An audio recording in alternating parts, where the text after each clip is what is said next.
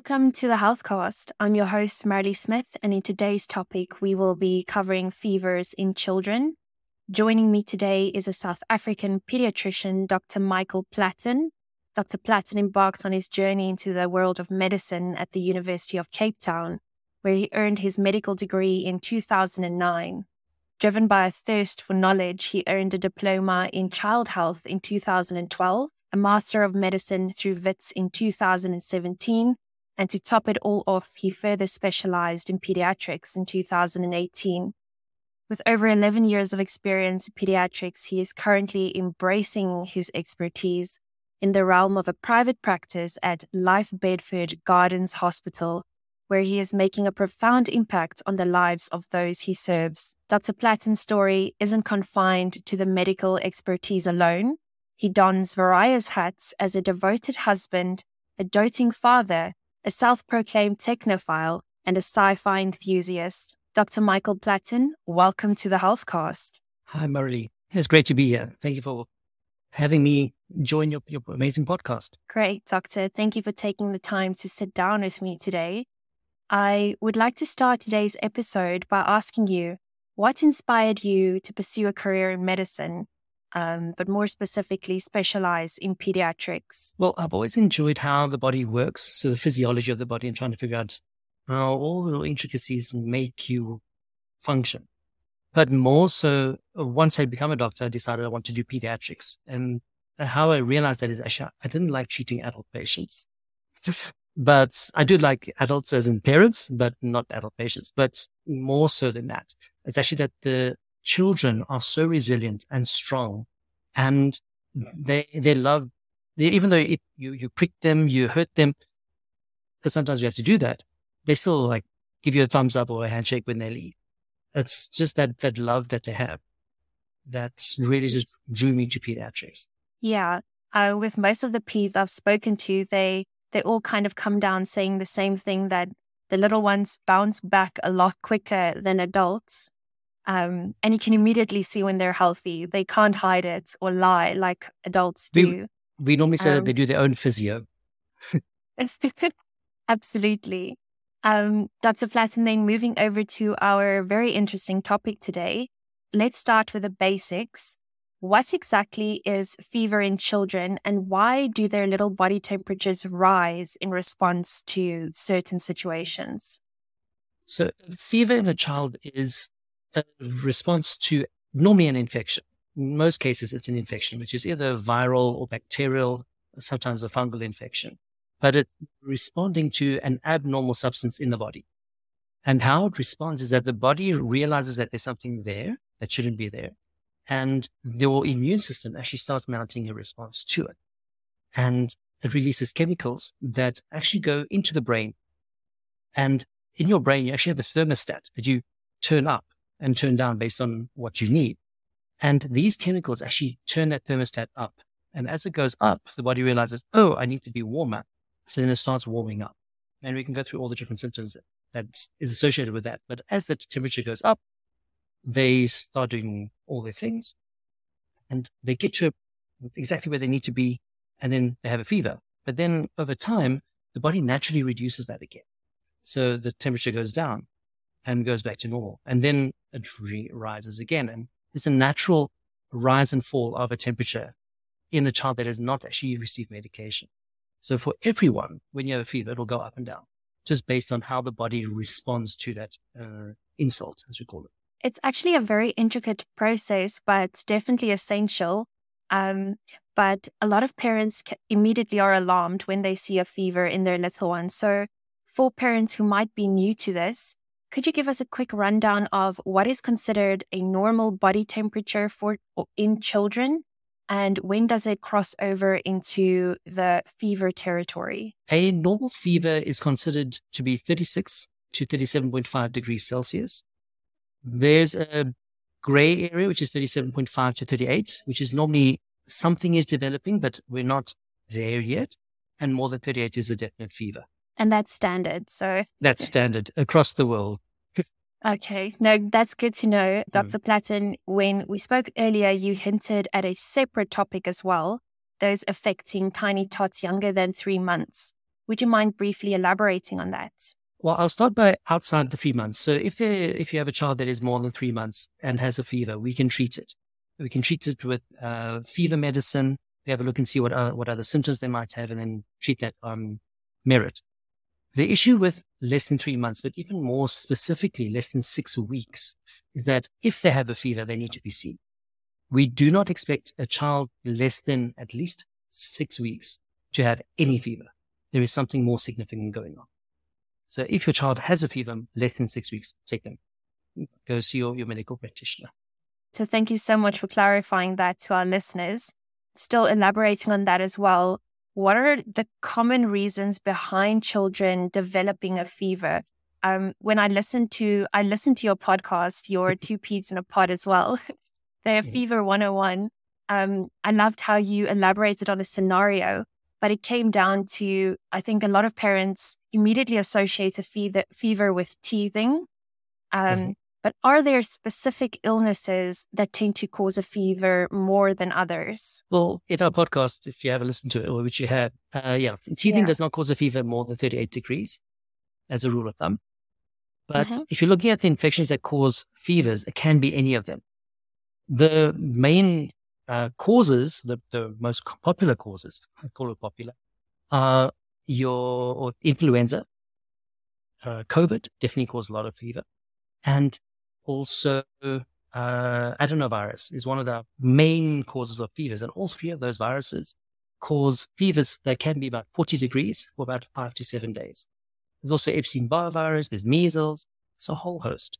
But even that, even saying that, there is a, or infections like for the common cold is caused by rhinovirus. And there's over 100 different types of rhinovirus. And you can get a rhinovirus now and in two weeks and in two weeks again, the same virus can cause a fever in one infection and then two weeks later won't cause one. So it really just depends on how your body identifies and reacts to that virus.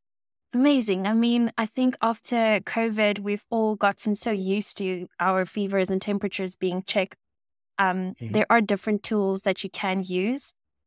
Does it matter where the fever is tested or checked as well? The type of thermometer, for instance, that you use?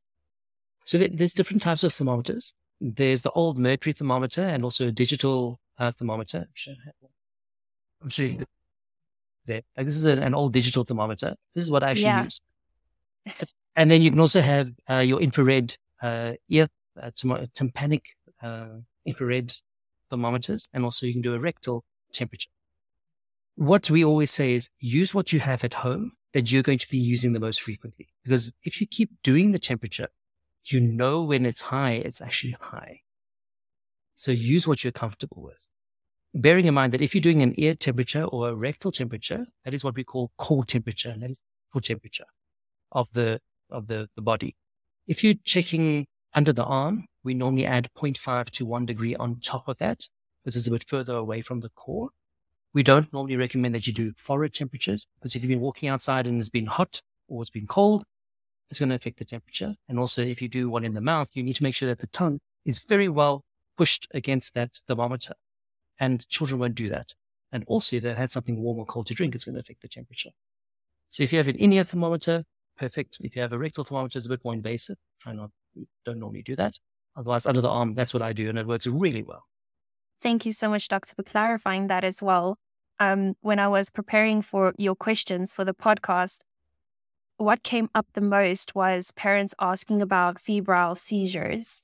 Yeah. Um, and I have no knowledge in this, uh, well, with regards to this. So I think many parents have heard the term febrile seizures, would you mm-hmm. mind explaining that to our listeners and just how exactly that relates to a fever?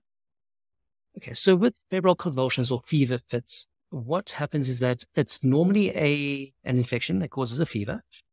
And with that fever, as it rises, the pediatric brain or the child, children's brains are very sensitive to changes in temperature. So if that increases just a bit too much or even just too quickly, it can trigger a, a seizure but we have specific guidelines to call it a febrile convulsion versus not. And the guidelines are that we expect febrile convulsions to be present between six months and six years. They need to be less than five minutes in duration. You can actually push about 15, but if you're more than 15, it's not. Uh, and then also you have to have a reason outside of the brain to have a fever. So they have to have a runny nose or a, uh, a pneumonia or a diarrhea or a bladder infection. Because if there is no other cause of fever that we can find in the body, it might be in the head and might be a meningitis that's causing the seizures. So we, we expect them to, to, to grow out of that fever or the, the febrile convulsions by six years. I think it's just the fact that it's happening that can be quite scary. The, oh, absolutely. The, it's, it's the yeah. worst thing that can happen to your child is a seizure because you don't know if they're going to die. Normally with fe- fever fits or febrile convulsions, it is short period of time. A short okay. period of time. It lasts for about five minutes. It'll be the worst five minutes of your life. And oh, the other thing I wanted to say was pausing is it affects the whole body. So it's not just one side of the face twitching or the arm. It's the whole body. And normally they're quite tight. They, uh, and then slowly get a bit uh, looser and then they, they have their seizure. And how often do you have have you witnessed these these febrile seizures, doctor? Just out of curiosity. Quite, it's quite frequent. It's quite frequent. It's about it happens in about five percent of the population across the world, and and it is familial. If it does happen, take your child to your your medical practitioner immediately. If you have a casualty or an emergency room, take them there. Just out of curiosity as well, doctor. After you explained it so nicely, if your child does experience or does go through a febrile seizure, is mm. the tendency for them to get it every time they do experience a fever more? Is it going to happen every time they get a f- fever or not? You raise a very good point, and I'm happy you actually asked that because with a child that has a diagnosed fe- fever fit or febrile convulsion, every single time that they have a fever, they're at risk of having a, a convulsion. Okay. And normally All it's right. with a, a temperature of more than 38.5. So the moment that if your child has had a fever fit before, the moment that that temperature starts rising, treat it. So okay. that we don't get to the point where they can have a, a seizure. Okay, that's good to know. A little bit more reassuring. um, it's fascinating how a child's immune system works.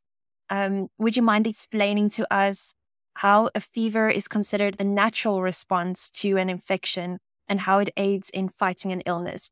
So your baby's immune system is able to identify every single infection on this planet from the day it is born and mount a response to that, whether it's primitive or an actual targeted response. So the, the body is amazing in how it actually works. So like I said at the beginning of what we're talking about is that there's a protein or an infection or a virus that's there. Body identifies it and then it takes it to the immune system you have lots of different cells that do different things, and you have specific uh, cells that take those bugs to the immune system. The immune system then says, "Oh, this is something that's abnormal in the body. Let's build an army to fight it." So normally by day two or day three of the illness, that's when you actually start fighting an infection. You get your initial symptoms because it's your body's what we call innate immunity, the first responders. They move in and they trigger your fever because the fever actually helps to limit the spread and production of those bacteria and viruses in the body. That's why you get a fever. And once your body has actually like targeted that infection, they then send out the, the, the big guns. And then that clears the infection. Even then with antibiotics, antibiotics just help to suppress the amount of bugs in the body.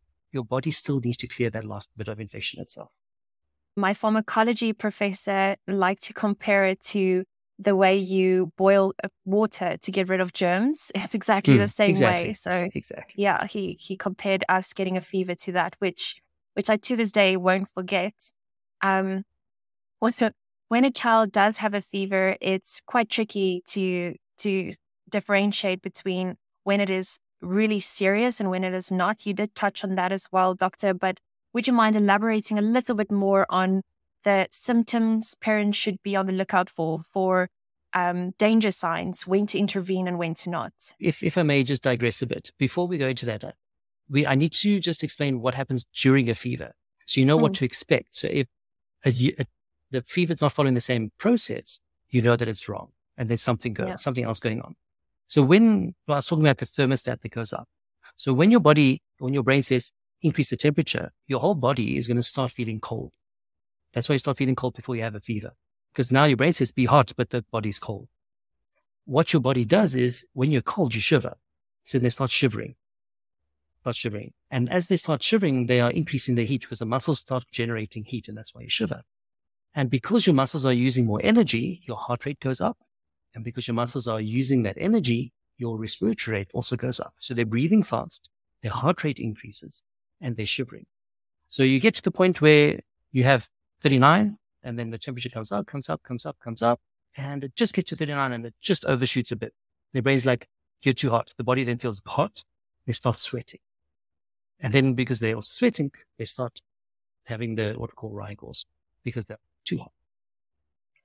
So that's what happens in a normal pr- uh, process of fever.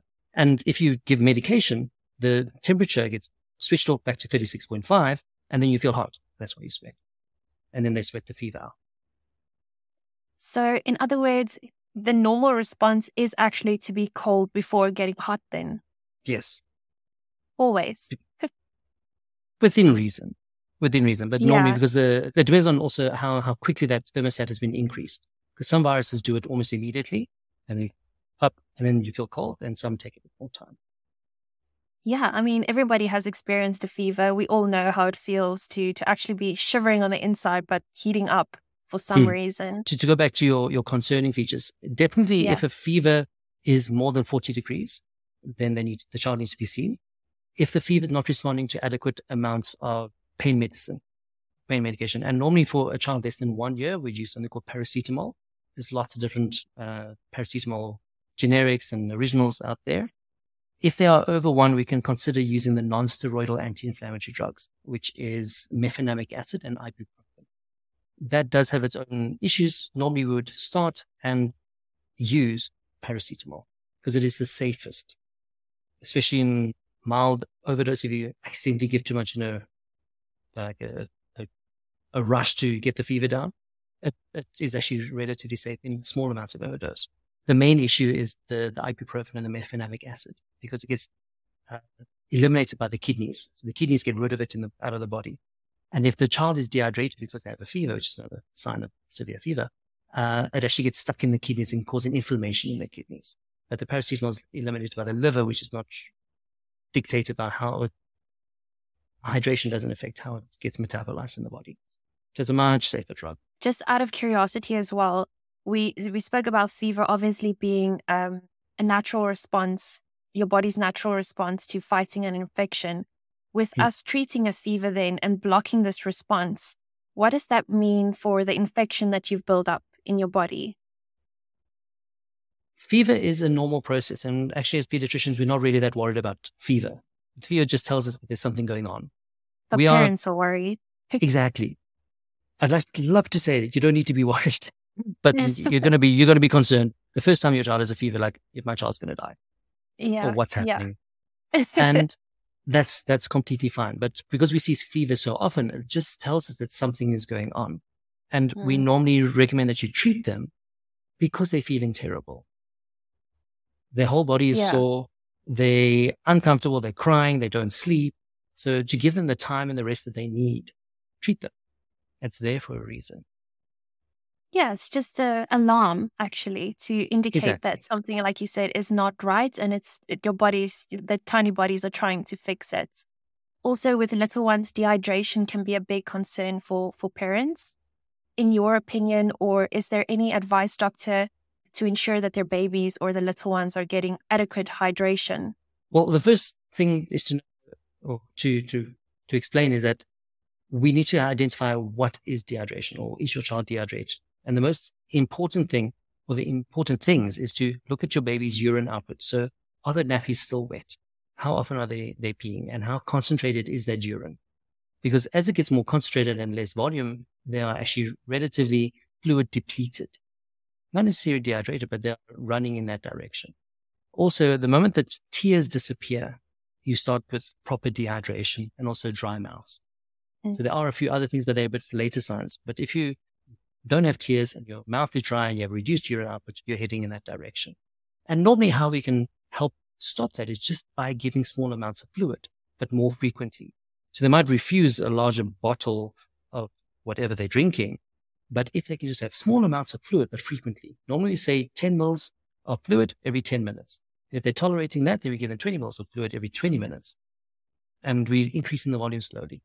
And if you just keep hydrating, you're going to win the battle against dehydration. Yeah. My mom always said a child is always sick at night. When you don't have anything, the pharmacies are closed, you can't go to a doctor.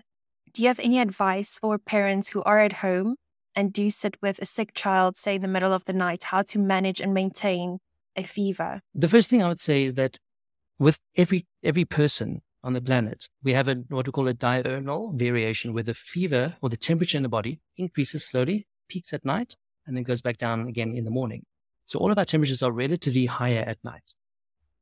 That said, with a fever, if your child is hot when you when you walk into their room at like 10 o'clock at night because they're crying, you feel them, they, they're burning up, you want to bring some eggs and cook them on them because they're that hot.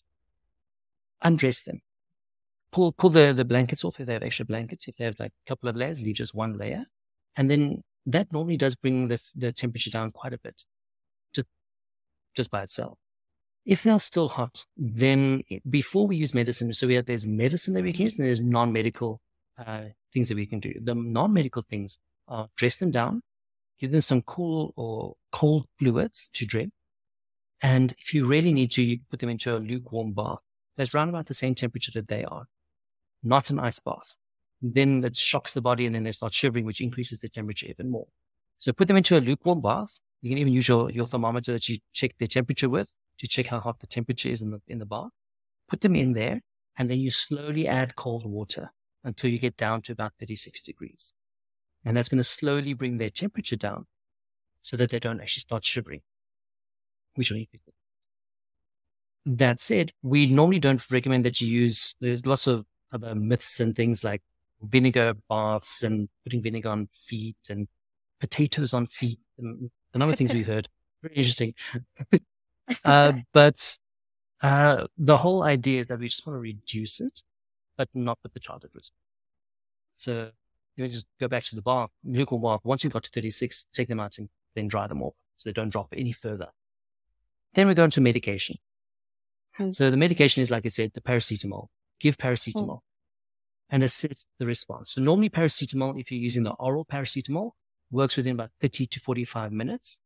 There is also a suppository version of paracetamol that you can also use. It's a bit easier in a smaller child. Just put in the bottle.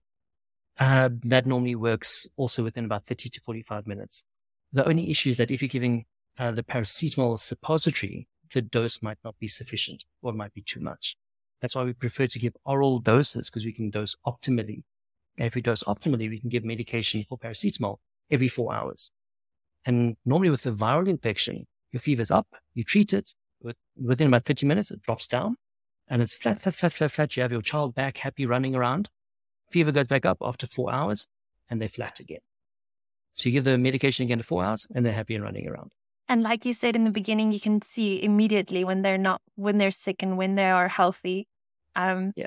Yeah, they can't hide it. I did put this question in the briefing, but after you've spoken and taken me through it, doctor, I I don't know why I even I even put it there in the first place, but all, all children are going to get a fever. So that we know. But are there certain steps parents can have in place to reduce the risks of children getting a fever? Or maybe changing my question, reducing the risk of, of children getting a fever that's too high, that goes over into the danger zones? Well, I, think, let me start with the first part of that. And if COVID taught us anything, it's just hand hygiene. And that's the most important. Like if you a child at school, just wash their hands when they get home. But with most respiratory viruses like COVID and influenza and rhinovirus, the common cold, you're infectious from the day before you start symptoms. So trying to isolate a sick child in the house to not infect another child, you've missed the boat. You're never going to get away from respiratory viruses. So to answer your second part is, can we limit how bad the fever is? Not really. And the body will mount a response the way it mounts a response, and we manage it based on how they they mount that fever. And like I said, we're not okay. really worried about fevers. If it's more than 40, okay, go go go see someone, especially if it's 42 or 46. We've seen a 46 in our in our uh, practice before. They got admitted. but yeah. normally between 38 to 40, we're okay as long as it responds to medication. Okay, that's reassuring. Dr. Platten, you are also a dad. How has of three. your of three? yes. I actually should have asked you before. Um, but how did becoming a dad and your outlook on treating your patients and as a pediatrician, how has being a dad uh, affected or changed your outlook on treating little ones? Preface that with something else. Like when you specialize, no one teaches you how what normal is. The only way that you actually learn learn what normal is is to have your own child. And it was a massive crash course for me when I had my first child. Like, is that normal? and once you know what normal is, like we know what normal is in general during our specialization, but we also know what's abnormal and we know when, when to tell the difference. And it's very, very different with your own child because then you start being more personally invested and you start second guessing yourself. So I actually mm. use my, my one colleague over here as, as a backup when my wife doesn't trust what I'm saying. because she's, she's like a, like a mom would normally be is protective. And I'm very mm. relaxed because I've, I see this all the time and I manage it all the time. I say the fever's fine. She's like, no, it's not. The fever's fine. No, it's not. so it's, it's just trying to balance the, the head knowledge with the heart knowledge and making yeah. sure that your child is as comfortable as possible. And my, my philosophy for treating children that I see is that I treat them as I would my own child. So they're not going to get unnecessary antibiotics. They're not going to get unnecessary medicine as little as possible, but as much as required. Yeah, that's, that's definitely, it counts in your favor. Absolutely, doctor. I think um, having kids of your own but also having your wife there to remind you what parents what normal feel and experience. it's, it's very useful. Yeah. Um, mm. And lastly, Dr. Platten, could you touch on any topics of fever myths, any misconceptions that you'd like to debunk for our listeners? Well, the, the most common one that we have is that a fever is going to melt your child's brain. Wow. If it's too high. So, no, it's not going to happen. Thank goodness. Uh, Yes, thank, thankfully. The, there aren't, okay, there, there, are lots of different myths and, and like I know this is for across the world and every single part of the world will have different myths and legends mm. and things and old wives' tales. But generally, yeah. if there is a fever, treat it. and yeah. treat it with the non-medical things. So dress them down. Don't worry about the other stuff. Dress them down, cool them down with, with the nice bar, like lukewarm bar, and make sure that they're drinking cold fluids. Don't start adding all these other things that might or might not work, or your grandmother said this. Do the things that you know are safe mm-hmm. and that you trust. Because basically, there are so many different things out there that you can actually find on Google through your, your family. You should trust. But the thing is, what it comes down to is, are you happy with what you are doing with your child? do you feel that what you're doing with, with your child is safe? And if it's passed what we call that litmus test, if it's passed your own like moral test, moral code, then use it. If you aren't sure about it, rather check with someone. That's wonderful, Doctor. My key takeaway from the conversation today is definitely that first of all, fever is going to happen. It's mm-hmm. your their little body's natural defense, an indication, like you said, that something is wrong but that can be managed and treated. It absolutely can. And if it doesn't, then we're there. So yes. use us. And I think the one last thing that I wanted to mention is, and it's the most important thing of all of this is if you are concerned as a parent, get your child checked. Hmm. Yeah, that's definitely what you're also going to be contributing to working for GlobeMed with virtual consultations as well. I think that's def- it's definitely going to be a game changer for a lot of parents to be mm. able to access pediatricians virtually when when they need you. Absolutely. We're really looking forward to it. That's great to hear, Dr. Platten. Thank you so, so much for taking the time to talk to me. It's a pleasure, Marilee. Thanks for having me on. That wraps up today's episode on fevers in children with Dr. Michael Platten. This podcast is powered by GlobeMed UK, giving you access to the best doctors, treatments, and medical specialists worldwide.